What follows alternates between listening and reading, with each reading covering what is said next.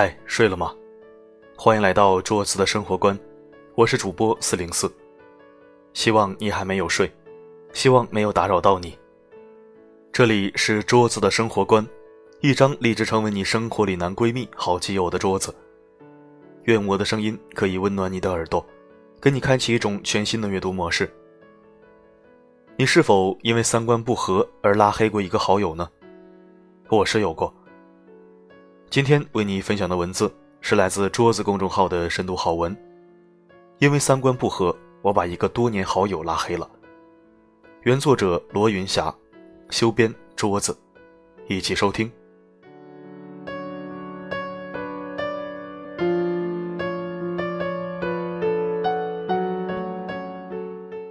早上进办公室，发现气氛不对，小郭与王姐似乎又杠上了。小郭打扫办公室，特意空掉了王姐那块，王姐拉黑了脸，把茶杯摔得啪啪响，嘴巴爆了一句神经病。你说什么？谁神经病？你才神经病。小郭丢下扫把就冲了过来，两人立刻扭打在一起，办公室乱作一团。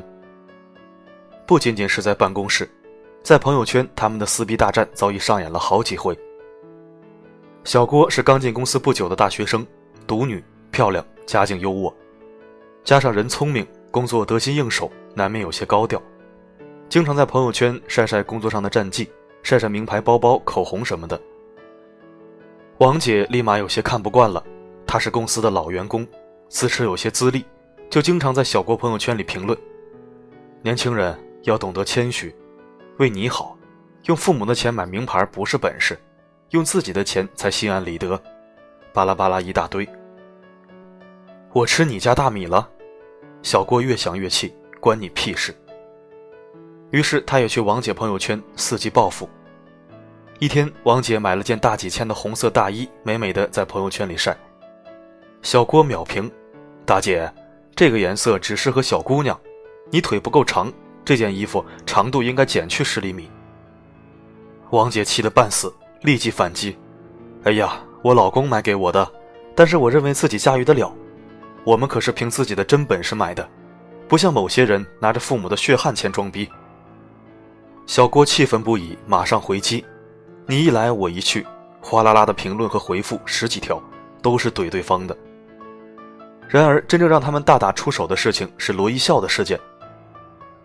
当时小郭转发了罗一笑你给我站住这篇文章到朋友圈，并捐款50元。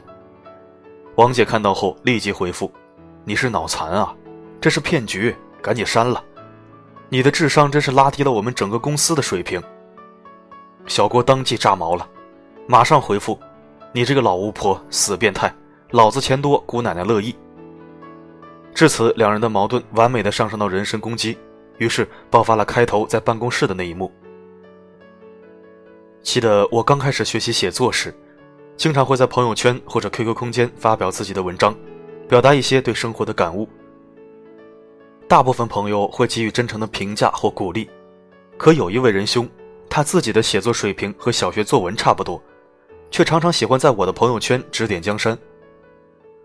我发励志类文章，他评论：最烦你们这些写毒鸡汤的人了。我发家庭教育类文章，他评论：狗屁不通。后来我发了一篇情感类的文章，大意是说，对女人来说，男人成熟的标志是会控制自己的情绪，顾及女性的感受。他看完文章之后，慷慨激昂评论了几百字，主旨是说，男人成熟的标志是格局大，女性只要带好孩子，做好家务就行，哪里需要那么多的唧唧歪歪。然后我和他在朋友圈吵了起来，我说他大男子主义，他不同意，说我的文章祸害广大女性同胞。我不知道他为什么会这么激动，我想可能是我的文章戳到他的痛处了吧。因为我们是很多年的朋友，碍于情分，那个时候还想着和他维持关系，不想闹翻了。那段日子我过得很压抑，大好的心情经常被他几个字拉到一个极度郁闷的谷底。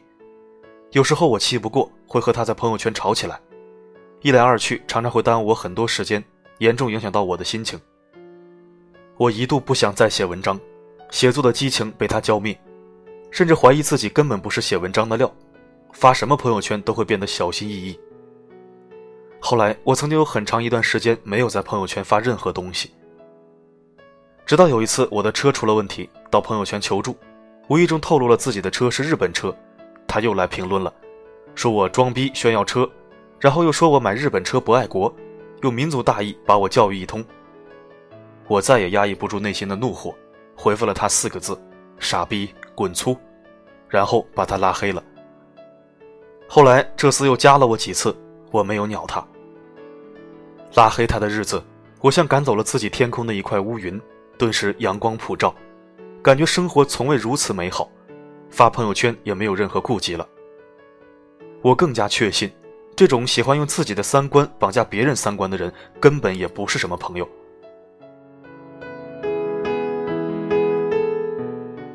记得看过周国平一篇文章，说最理想的生活就是干净的圈子、规律的生活、中意的人，看得我差点眼泪掉下来。保持自己圈子的干净实在太重要了，因为你圈子干净，不用时刻担心某个傻逼突然跳出来肆意妄为去评论你的朋友圈，让你恶心一整天。因为你圈子干净，不会收到某个朋友群发的消息逼迫你去做自己不喜欢的事情，做了你不开心，没做又怕得罪人。因为你圈子干净，不会因为3观不合而产生矛盾，反而会因为3观接近摩擦出更多绚烂的火花。有一群投脾气的人，说彼此投缘的话，在同一个磁场相互吸引，过着各自舒适的生活。在这样的圈子里，你是轻松的、自由的，可以卸下面具，完全不用设防。这种感觉仿佛沐浴在阳光下，有一种温暖感，而这种温暖感其实就是一种知音感。我们每个人都希望有尽可能多的人喜欢自己，可是无论我们怎么努力，都不可能让所有人都喜欢。3观不同的人犹如平行线，无论走多远都不是一条道上的人，道不同不相为谋。既然我们3观不同，你又喜欢到我的朋友圈指指点点，那我们还是尽早拉黑吧。贾平凹说，朋友是磁石袭来的铁片、钉子、螺丝帽和小别针。你是块什么样的磁石，自然会袭来什么样的人。磁力弱的甩一甩就掉了，彼此相忘于江湖；磁力强的自然紧密相连，牢不可破。和3观完全不一致的人争论有必要吗？鸡同鸭讲，你越是解释，越能激发他反对你的斗志，如此往复，恶性循环，你特别容易陷入一种低磁场负能量当中去。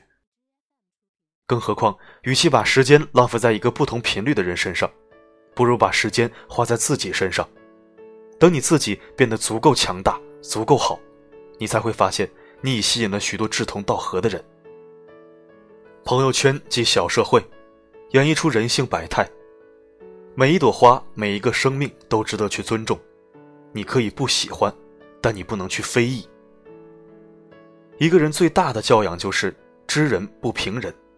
子曰：君子和而不同。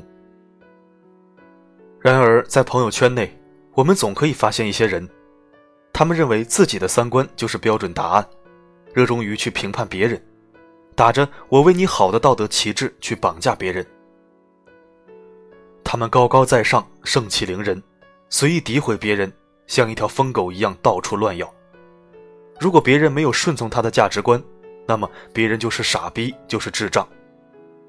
对于这种人，我们最好的办法就是拉黑，连维持一种表面的和谐都完全不需要。这样不仅可以避免了眼前打扰的烦恼，而且我们真心没必要把宝贵的时间浪费在无关紧要的人身上。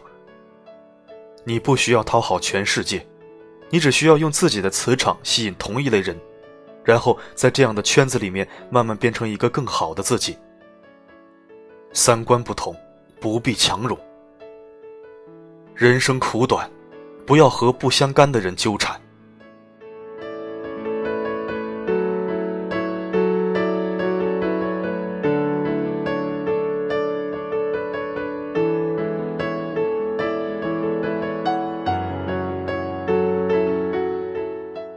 好的，今天的文章就到这里。如果想听到更多我的声音，可以微信搜索404声音面包。愿世界上所有相同磁场的人都可以在这里相逢。这里是桌子的生活观，感谢你的聆听，我们下期再会。什么铁达尼的经典，罗密欧跟朱丽叶，那些最深情的电影情节，都说爱能超越生死离别。曾经我们都很坚决，爱了就不改变。不要对我说再见，一句再见就结束这一切。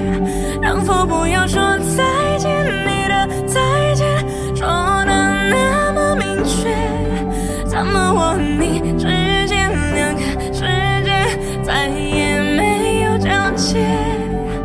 如果告别能不能再见，我们的照片记录幸福到永远，只是在幸福的画面只定格在一瞬间、那些慢吞吞没情的音乐，早说过爱过之后就是离别，早该相信那些语言我们也没有多特别、不要对我说再见，一句再见让爱变得表面，真的不用说再见，就算再见结局不能改变，就算我和你之间两个世界再也没有交界。不用抱歉，就真的再见。如果有缘我们会再遇见，反正地球本来就很远，就算今天你要走了多远，反正就是一条地平线，反正愿望不一定会实现，反正承诺不一定要兑现，反正睡醒是新的一天。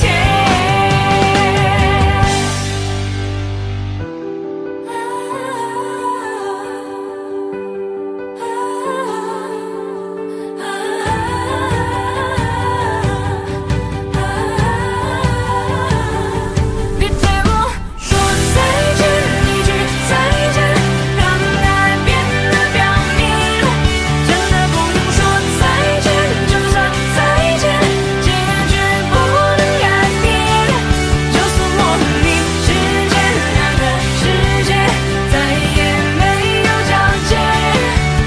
不用抱歉，就真的再见。爱情到终点，我们只能说再见。